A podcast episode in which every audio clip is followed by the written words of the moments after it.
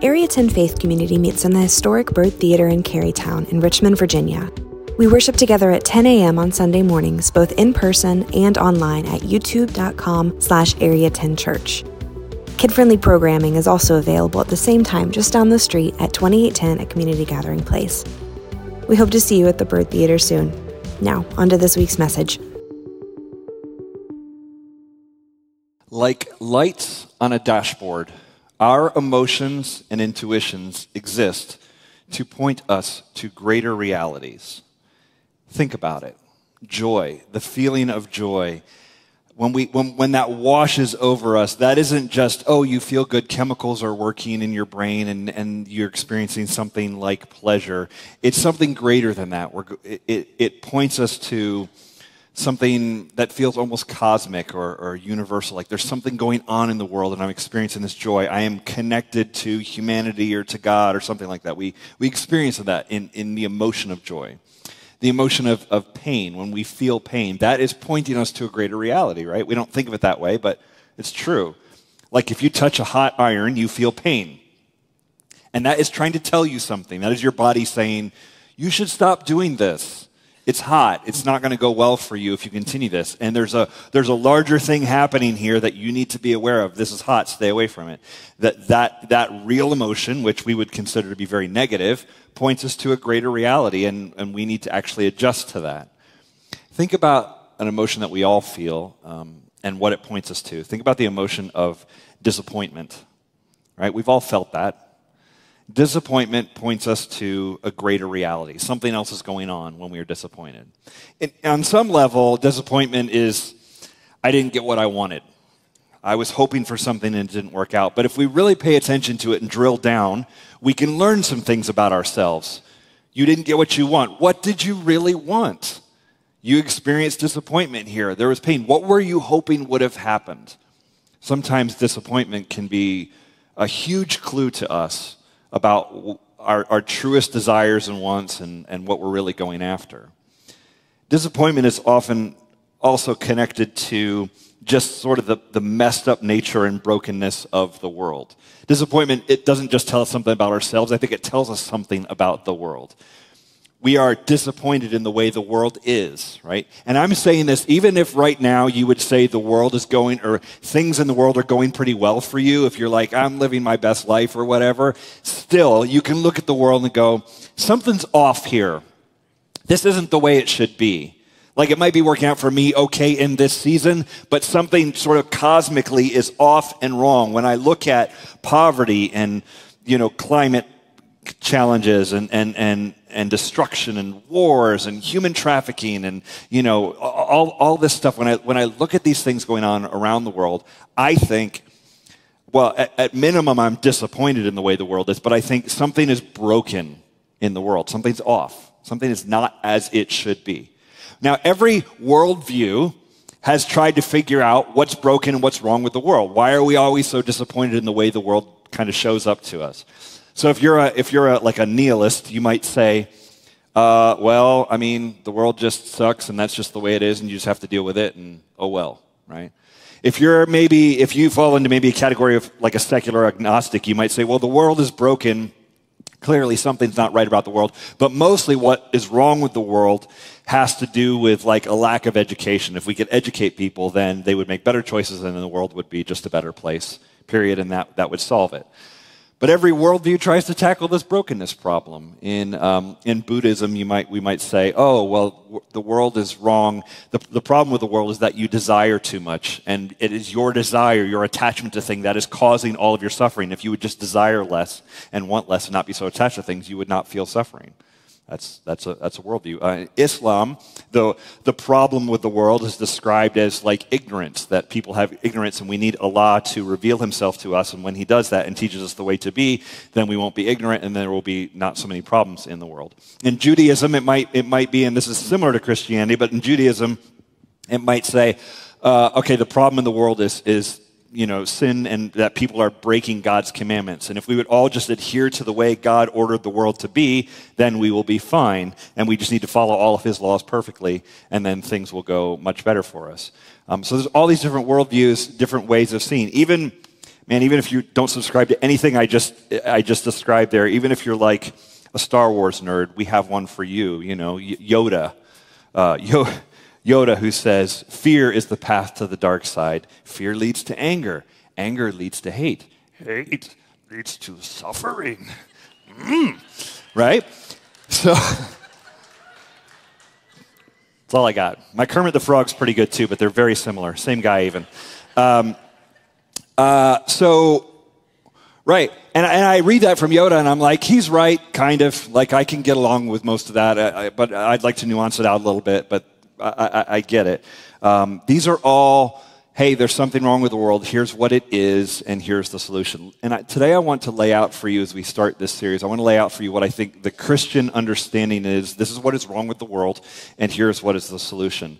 Um, I know you didn't wake up this morning going, I wonder what's wrong with the world and what is the solution, but I, I think this actually really matters to us whether we, we whether it's a front of mind thing for us or not. Um, and if you are not a Christian today, if you go, I'm not, I'm not sure I'm bought in on the Christian, whatever that answer is you're about to give, uh, I just want to say I'm glad you're here. And I'm glad you're checking this out. And maybe a friend invited you. And I think that's great. And like, listen and, and, and dive into this thing and, and poke and prod it and let, us see if it's true. Um, I, I hope that you find hope in what I'm going to tell you today. If you are a Christian, I'm going to tell you a story that you already know. But rather than check out, I, my hope is that you really get the power of this and that it, it kind of really sinks into you in a way that maybe it hasn't before. Because this is an old story, but sometimes when it's so old, we, we, we kind of go, yeah, yeah, yeah, I know that. And we miss the power of it. And so I, I, I hope there's something in here for you as well. We are um, starting a series today called Pillars, and we are looking at the book of Romans in the New Testament, and we were gonna, we're going to go through about seven chapters of it. The book of Romans was written to the church in Rome in about the year AD 57. Uh, the Apostle Paul, one of the, one of the guys who wrote a large, a large chunk of the New Testament, he wrote this letter while he was living in, in Greece in the city of Corinth. He writes a letter to the church in Rome. And uh, this letter is a lot of scholars, philosophers, uh, thinkers on, on the New Testament would say this is Paul's, you know, magnum opus. This is his most dense theological, philosophical work. This is, this is big time. Romans is, is, is kind of thick in compared to other letters in the New Testament, both in how long it is and in the concepts that he dives into. It's, there's a lot here. It's very meaty. Um, and, and as such, I have resisted going through it like we're about to, partly because um, I'm like, oh, it's just a lot. It's just, it can be, it can be kind of heavy, and, and Paul's really going after it, and it can be really nuanced. And, um, and so, it, even as a teacher of the scripture, it, Romans can be a little intimidating. It's like, oh boy, here we go. And I know that. Um, Romans is, has some, it doesn't have the cute little quotable nuggets that you get out of other verses, uh, other books of the Bible sometimes. It can be it can be a little heavier. And also, um, there are topics that are hard for us. Um, now, we've done that before. We went through 1 Corinthians. That was full of topics that were hard for us. But the, there's some tough stuff in here for tough stuff for 21st century Americans in particular. Uh, I think every culture has struggled with it in their own way, but there will be things that we will come across here that are going to be hard for us to swallow as well. Starting next week, by the way. So come back mark your calendar, come back. It's going to get rough starting next week. But today it's, you know, rainbows and kittens, so don't worry about that. Um, so I want to I want to dive into it. Uh, Romans chapter one, and really I, I was going to do this all in one week, but we can't. Romans one is is good news and bad news. We'll do the bad news next week. The good news is this week, and I, I want you to hear it. And I'm going to read this to you. I'm going to do what I, I rarely do. I'm going to just read you a long chunk of this, and as I read this, I really want you to uh, let it sink into you. Like, really try to follow the wording here. There's, there's a lot being said, and you might get tripped up on a, on a few things, but really let this sink in as, as we read this. Romans 1, I'm going to read 1 through 17. This is just the beginning of the letter and where Paul is kind of setting this all up. Let's start with verse 1. Paul, a servant of Christ Jesus, called to be an apostle, set apart for the gospel of God, which he promised beforehand through his prophets in the Holy Scriptures, concerning his son who is descended from David according to the flesh and was declared to be the Son of God, in power, according to the Spirit of holiness by his resurrection from the dead, Jesus Christ our Lord, through whom we have received grace and apostleship to bring about the obedience of faith for the sake of his name among all the nations, including you who are called to belong to Christ Jesus To all those in Rome who are loved by God and called to be saints, grace to you and peace from God our Father and the Lord Jesus Christ.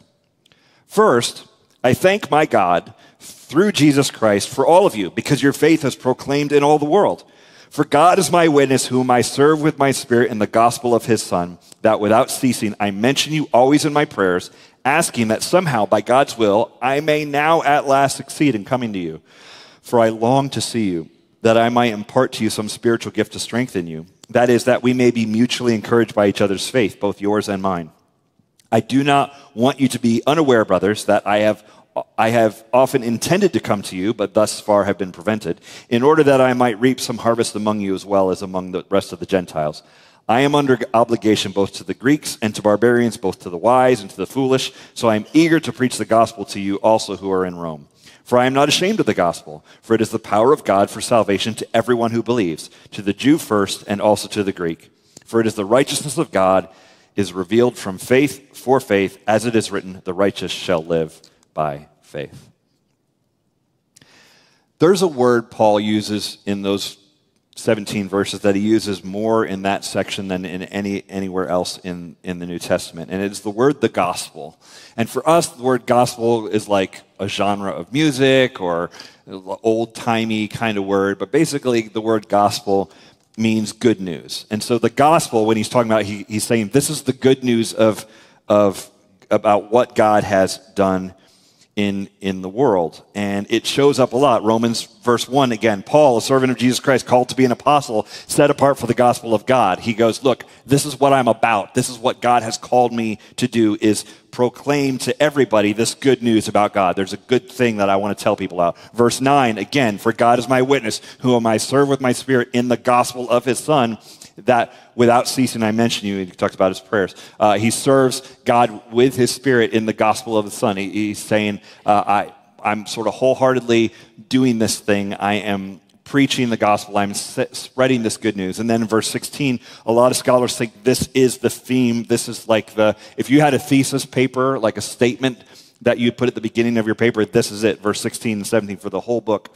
A lot of people say this is the heart of it. For I am not ashamed of the gospel, for it is the power of God for salvation to everyone who believes, to the Jew first and also to the Greek. For in the righteousness of God is revealed from faith for faith, as is written, the righteous shall live by faith. He says, all right, th- this gospel thing, uh, this good news about Jesus, I'm not uh, ashamed of it. This is good news about what God has done in the world. And, and in, the message is, the, the good news is, there is a God. There is a creator of the universe. And that God has taken the, the, the, time and effort to communicate to us. And He has told us who we are. He's made us, He's told us who we are and how we're to live. And then we blow it, we sin, we step away from God. This is what is wrong with the world. This is what is broken with the world. This is what we're disappointed about, is we have messed things up and we've caused division between us and other people and between us and God. And God has acted in, in the world and He has seen that. Um, and he's seen that we cause sin and division, and he has made a way to fix that. He has sent his son Jesus. Jesus shows up and he says, Look, I have a whole other, I have a different kingdom for you. We're all used to living in countries and kingdoms and municipalities and all that. He said, There's all of that, but I have a different kingdom. I have a different way of being. I have a different world for you to step into.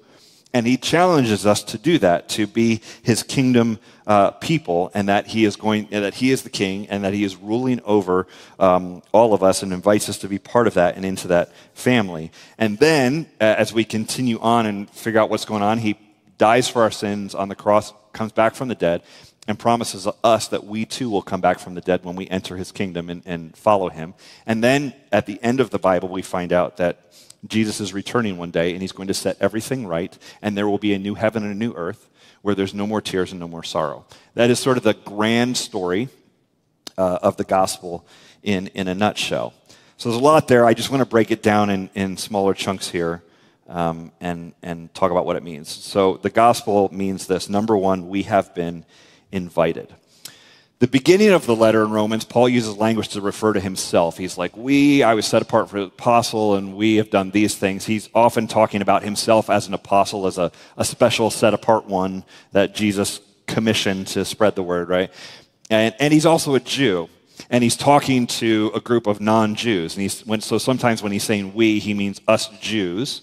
And then he's talking to this crowd that are, are not Jews. And he basically says, um, I, I, I, sure, I, I received the gospel. I received this whole Jesus thing because I'm a Jew. Like, uh, that was kind of like our family thing. But saying to the non Jews, he says, You guys are invited to this as well. Like, this is also for you. The benefits of all this are, are for you too. You have been invited. Man, it hurts when you don't get invited to things, right? You learned this in middle school, right? Well, I did. I don't know about you. I did. I learned that. Uh, there can be a, a thing going on and you're not invited. And then you find out later that everybody was invited and you weren't invited. And i always imagine like did people literally sit around and go you know who would be good to not have here? Chris barris. If we would not invite him this will be a better event you know? Maybe they did. I you know fear the worst or whatever. And i feel bad for teenagers today because you you're growing up in a world with social media and you know in real time if you're not invited like in my day, yeah, you found out later that there was like a party or a, just something going on and you didn't get to go. But now you can, you can be disappointed in real time, all the time. 24 7, you can find out who's doing a thing that you're not invited to. It's horrible. It's one of the many horrible things. Um, we just had to be like, uh, in, my, in, in, in, in my high school, you, you know, maybe you didn't get to sit at that table at lunch.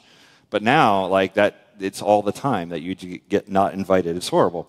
Um, the gospel says that you have been invited to, to God's party. You have invited to be part of his family. Paul actually uses the word um, included. You were included, and we'll talk more about that in weeks to come. But he says you were you were included in this, and I don't know if this is shocking to you, because it would have been to them. Because for them, for a Jew to say to a non Jew, you've been invited into this family of God thing, that's weird because the Jews were so separate. And Jewish wasn't just a religion, it's an ethnic thing. So it's a little weird to, to say, like, you get to be part of my family also. That's kind of odd. Um, also, the Jews took an attitude towards the non-Jews as like, oh, they're they're sort of bad and pagan, and the Romans and all that, and all the Caesars and all that kind of stuff. Those people are bad. And so, for a Jew to say to this group of non-Jews, no, no, you are you are included in this. All the gifts and the benefits and the the work of God in the world, this is for you too. Um, that that would have been shocking. Um, it doesn't probably shock us to, for you personally to think, hey, I'm part of God's family. That's probably not shocking to you. And I, am thinking it's because we're American and we've been told all our lives how special we are. I don't know, maybe. You know, like you grow up and you're like, oh, you're a great kid and you're special and you're unique and you're wonderful. And so you kind of absorb that message throughout your life, like, oh, I'm, I'm special and I'm unique and wonderful. And, and there's, there's, there's some good things to that. But I, I think if we absorb that message and then God comes along and says, you were invited into my family, you know, for a lot of us, we might be like, well, of course he would want me. like, I, I, I know, right? Like, I'm in, right? Like, I also special. And so if God wants, that just makes sense. God also wants me part of the family. Of course he does, right? And maybe, maybe we, we feel that we're like somehow good or chosen or deserving or whatever. I mean, we have, we have iPhones and we have ads and things that scream at us and tell us how wonderful and unique we are. And so the fact that God wants us, that just makes a lot of sense. But I don't want us to miss how wild this really is and what good news this really is. The truth is, and we'll get into this more next week, but the truth is, all of us have messed up. And we have stuff to face. We have stuff inside of us that we are not proud of, that is not good. We all have it. We all have a, a, a brokenness, um, and Scripture calls that sin. Um, and even if you don't like that word, um, it's, you, you know it's there. It's all, it's all something we've, we've faced. And, and so the truth is, and, and Paul will unpack this over the next couple chapters, the truth is, we don't have a leg to stand on in front of God. As good as we might think we are, we don't. We don't really have We, we, we can't get up there and be like, I'm really great. And it's like, are you though? No, that's not, like, you, you've got some stuff as well. And the beauty of the good news is hey, look, you don't have a leg to stand on, but you're going to be allowed to stand anyway. And you're going to be allowed to stand because of what Jesus has done, not because of you being so amazing or something. You and I are, the, the hard truth is, the world is disappointed and disappointing and broken, but the hard truth is, you and I also are disappointing and broken. But the beautiful thing of the gospel is that none of us are so good that we don't need God's love and grace, and none of us are so bad that we are unworthy of it. God has actually invited you to be part of his family. So that's part of the good news of the gospel. Second is this we have been forgiven. And I don't have, to, uh, I don't have time to uh, unpack all of this, and we can talk about this in weeks to come. But in, in a nutshell, it, it, it's this our sin, the things we have done, have caused division between us and God and us and other people. And Jesus has made that right. And God has uh, acted on our behalf to put us back into right relationship so that we can be in better relationships with each other and a better relationship with Him. Um, and when we are disappointed and we think things are broken, if we really look closely, we, re- we would realize that the reason the world is broken is partly because of us, because of who we are. It's not just that system out there. I am part of that system. I am also broken. I've used this before, but I think this is, uh, bears repeating. Uh, about 100 years ago, G.K. Chesterton, the author uh, and uh, famous sort of Catholic writer in England, uh, the paper in London was asking the question that I started with today is basically like, you know, what is wrong with the world? And so they, uh, the paper said, asked for people to write in and say, What is wrong with the world? And Chesterton wrote, maybe in, in, a brilliant piece of word economy, Chesterton wrote this Dear sirs, I am yours sincerely, G.K. Chesterton. He ain't wrong, and he's honest. Isn't that the actual truth of it? An honest evaluation is the problem in the world is the problem in me. Or as Solzhenitsyn says, the line between good and evil runs straight through the human heart. It's not just the brokenness out there, there's something going on in here. And it's what we call sin.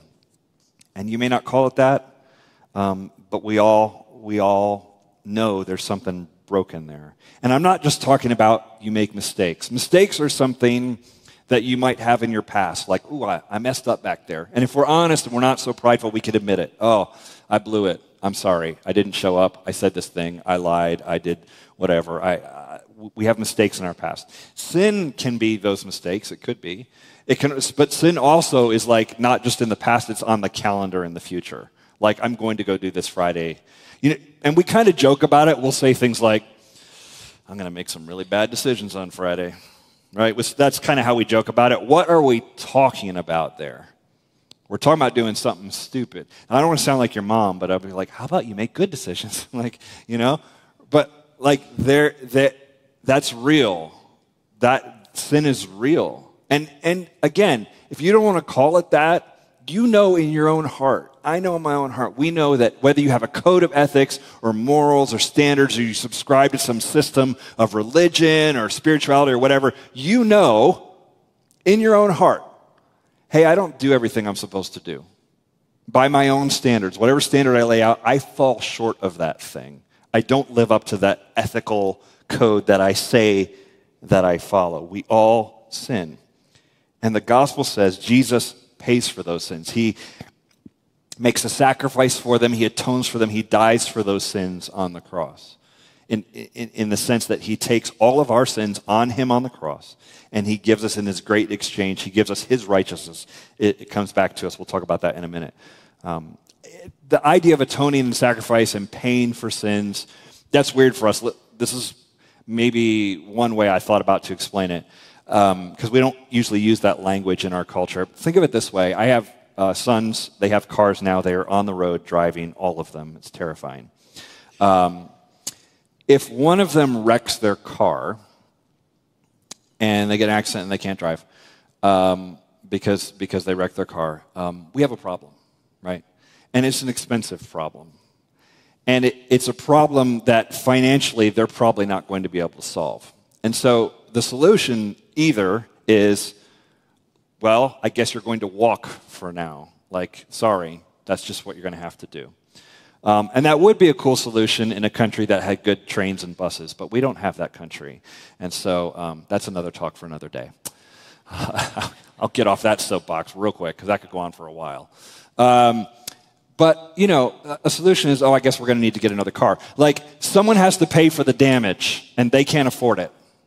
That's reality. So if, if I want them back up and doing the thing, because I love them, and want them to be able to get to work or whatever, um, I will probably absorb the cost that I did not incur. And that's a little bit like what happens on the cross, in that Jesus absorbs a cost that he did not incur, the price of the thing, our sins. And in exchange, he, he, he gives us uh, grace and freedom and, and love and forgiveness and acceptance, and we are brought into his family. This is why it is such good news that you and I can ultimately, cosmically, universally be forgiven of everything we've ever done wrong. We can be forgiven, and this is good news. It's not good advice, it's good news. It's a proclamation of, like, yo, this is great. Check out what has happened, what God has done on your behalf. So it's good news that God sees you and He loves you and He forgives you. So that's two things. The third is this the gospel means you have been given power and righteousness. So you've been invited to be part of the family, you've been forgiven, and then you've been given power and righteousness. Look at verse 16 and 17 again from Romans 1. This is what Paul says For I am not ashamed of the gospel, for it is the power of God for salvation to everyone who believes, to the Jew first and also to the Greek. For in the righteousness of God is revealed from faith by, for faith, as it is written, the righteous shall live by faith.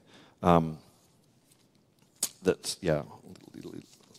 So there's uh, 16, 17, and, and and it is not the gospel is not just about brokenness. It's not just about what's wrong with the world and we've sinned and how it can be right. It's bigger than that. It's about the Creator and what He's doing in the world, how He made us who we are to be as His people. It's about the kingdom, that there's, there is a new life available to us.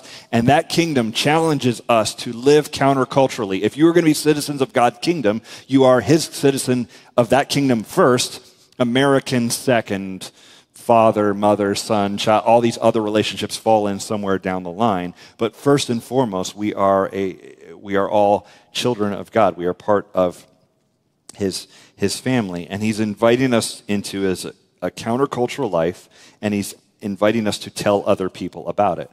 Now, the gospel, Paul says it comes with power. And that's a weird term for us to get our heads around. Like, what's the power of this good news? What, what does it matter to us? And I, and I guess the way to explain it, you know, we think in terms of power like political power, or, um, you know, it gets weird into like superheroes and their kind of power and that kind of thing. But if we just go like, what is the power of, of the gospel in our lives? I would say it is a lot of it is the power to overcome sin. When we give our lives to Christ, the Holy Spirit comes and lives inside of us. And he starts to change us from the inside out. There's a power that is available to us. And some of you are like, I don't, that doesn't make sense to me. And I would say, look at Alcoholics Anonymous and why they're structured the way they are. The founders of, of AA uh, were Christian people, and the, the first idea in AA is that you have to admit that you are powerless to overcome your addiction, and that there is a higher power in play here. Now, sometimes they name it, sometimes they don't. But it's the idea that, oh, to beat this, to overcome this, the struggle that I have, I need power that's not my own. I, I, I, don't have it within me. That is a humble confession. It is a starting point of like, look, I can't do this, but something else can. I need to reach to something outside of myself. And, and that is the power. Um, we are powerless to, to change. Um, God can change us. Um, maybe that sounds too vague for you when we talk about power, but I can tell you there are people in this room that are different people than who they used to be. Ask them, talk to them, ask them what, what God has done in their life. There are people that are different. If we could wind back the clock on some of you five years, 10 years, and you tell your story, it'd be like, I was a hot mess. And I tried everything, and nothing worked. And, I, and God changed my life. There is a, a, a power there. Now, you can do your work. You can go to therapy. You can do work on your family of origin, maybe fill out a genogram. You can, um, you can, you can do that kind of work. You can atomic habit all your habits and be as unbelievably disciplined as you want. But at the end of that, you still are likely to end up a bit frustrated once you reach the end of your rope, you need to grab God's and go, like, okay, you can do what I can't do in, in myself. And ask God to um, to, to really work you over from the inside out. His power can enable you to do things that you could not accomplish on your own. So he talks about power, and he also talks about the gospel bringing a righteousness that comes by faith. Um, we'll talk about the faith bit in weeks to come, but the word righteousness is such a churchy word that it's, it really lands weird on us. Like, uh, like if, if, if you uh, if you met someone and they're like, I try to live a righteous life, are you going to be like, yeah, you're not coming to my house? Like, sorry. Like, you're just not that fun. There's just no way that we're going to hang out. Like, right? So that language is, is weird. But what if you, what if you just simplify it and go, instead of saying righteousness, you know, what if we just said, you're trying to do the right thing? You're trying to be a person who lives right. And and that isn't just behavior. Um, a, a lot of times, in, to use religious words on it, we'll talk about orthodoxy, which is right beliefs. And, we'll, and if you get nerdy into it, you can go orthopraxy, which is right actions and behavior. And if you want to go next level, we can go orthocardia, which is right heart. And I would just argue that to live right is to align those things. And I think this is what Jesus is teaching that we align those things right beliefs, right heart, right behavior. You align those things together, and that is what it means to live a, a righteous life or to live a life of, where you are doing right and, and following God. Um, and the gospel gives us the power to do that, to know what is right and to follow and, and to live it out. And it actually works on changing our, our heart. I heard a story on NPR this past week, and it was uh, about a group of people who gather um, on Sundays for non church church. It's called Sunday Assembly. And they did this story about people who don't particularly like organized religion uh, want to gather and, and, and come together for good. And so there are these gatherings, they're like once a month called Sunday Assembly. And they, they, they come together. And they said instead of worship and a sermon, they have karaoke and a TED talk. And I'm like, okay, cool. Like, I get it. And then they said, you know, some basically like some formulas, you know, just it just works or whatever. So that's why they do that. And I'm listening to the story. It's very fascinating to me. Like, some, somewhere between like interesting and sad to me. I'm, I'm like, I, the longing for community, man, I feel that deep in my bones, don't you? Like the longing to connect to know others. I love that. And I love that people are trying to solve it. I, I think that's a big part. You asked me, like, what is a problem the Area 10's trying to solve? Loneliness. Like, we want people to connect to God and connect to each other and change the world. Like, we're trying to, we're trying to get into that. So, the, this group, Sunday Assembly, they're trying to do a non religious version of that. And in the, in the story, they said we have three tenets, three like core beliefs for our Sunday assembly. They are these. I'll put them on the screen. Live better, help often, wonder more. I like that. It's clean. It's good, right? And I, and I would argue the church does those things too, especially help often and wonder more. Like wonder more, let's elevate our sights. Let's think about God, the big picture. Let's wonder more about the universe that God has created. I like that idea. Help often. We serve. It's a big part of who we are. We want to serve the community. We want to roll up our sleeves, get dirty, and do the work in the city, for the city. Like we help often. Um, but I, I did wonder about the idea of live better, because as soon as you say that, it begs the question what do you mean better? Like, what's better? And who gets to decide that? Because what's better for me might not be better for you. I mean, if we're all going to pick and choose on what better is, what if I think it's better that I steal your stuff? You, are going to think that's not better, but it might be better for me to like not pay for stuff and just take yours, right? Like at some point, if we are all deciding for ourselves what is better and what is good, um, it, those, those things are going to come in conflict.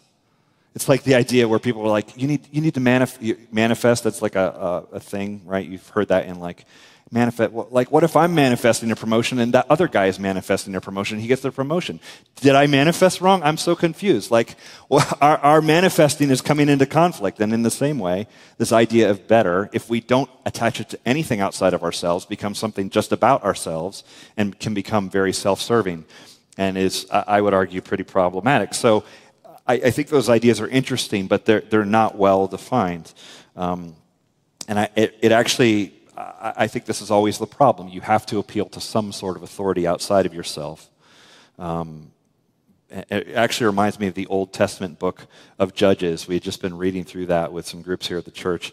And uh, the last line of the book of Judges says this in, in those days, there was no king in Israel. Everyone did what was right in his own eyes. That was not a good, that is not a good review of, of those days. Like, we would read that and be like, yeah, freaking America. Like, yeah, freedom, baby. Everyone does what's right in his own eyes. And they're going, no, that's actually not great when we all decide what's better. We all decide what's right and good. It doesn't actually go well for humanity. And Paul says the gospel gives us power and it helps us to know what is actually right so that we can live in, the, in a right way. And Jesus' righteousness, because we will never do it perfectly, his righteousness is applied to us on the cross. So that's, that's the gospel in a nutshell. One last thing I want to address here. Paul says he's not ashamed of it. I'm not ashamed of the power of the gospel, is what he says. And I read that and I thought, why would you be ashamed of this? It's kind of weird. Like, if it's good news, who's ashamed of good news? But here's the deal if you are a rule keeping, legalistic kind of person who believes that you're going to be right with God because you get straight A's and you keep all the rules and you're like really, really good, then the gospel is a little bit offensive to you because it's saying, sorry, I know you're trying to keep score on the scoreboard, but God doesn't count that scoreboard. That's not the way that, that's not the way it actually works.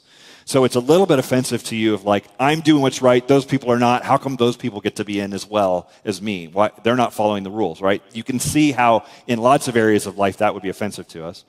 Or if you're on the opposite side and you're like, I'm living buck wild, so the, the, the gospel comes along and says, actually, why don't you get some things straightened out? That's offensive to you because you're like, I don't want to follow your rules. So on either sides of the spectrum, we can, we, you can see how people would be annoyed by the gospel, if not ashamed by it, because it, it is good news, but it challenges us no matter where we're, where we're sitting.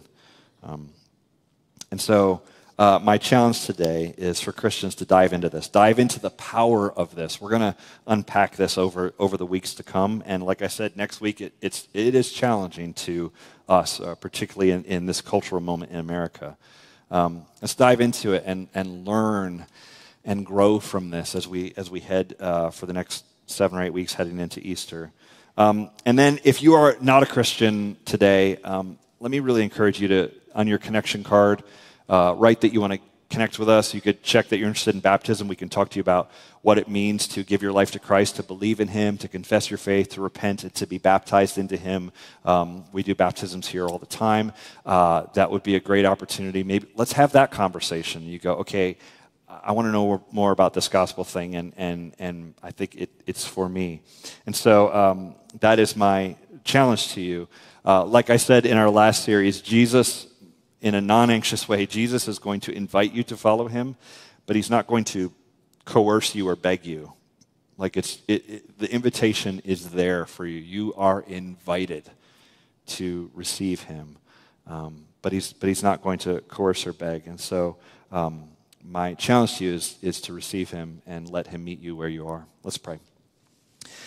God, thank you for um, the, the gospel the, the truth, the good news, the grand story of what you're doing in the world. God, um, help us to be kingdom citizens who, who tap into your power, who, who live righteous lives, um, who are trying to know the truth and follow you closely. Help us to do that. And God, for, uh, for everyone, this is kind of maybe hitting them new or fresh or for the first time.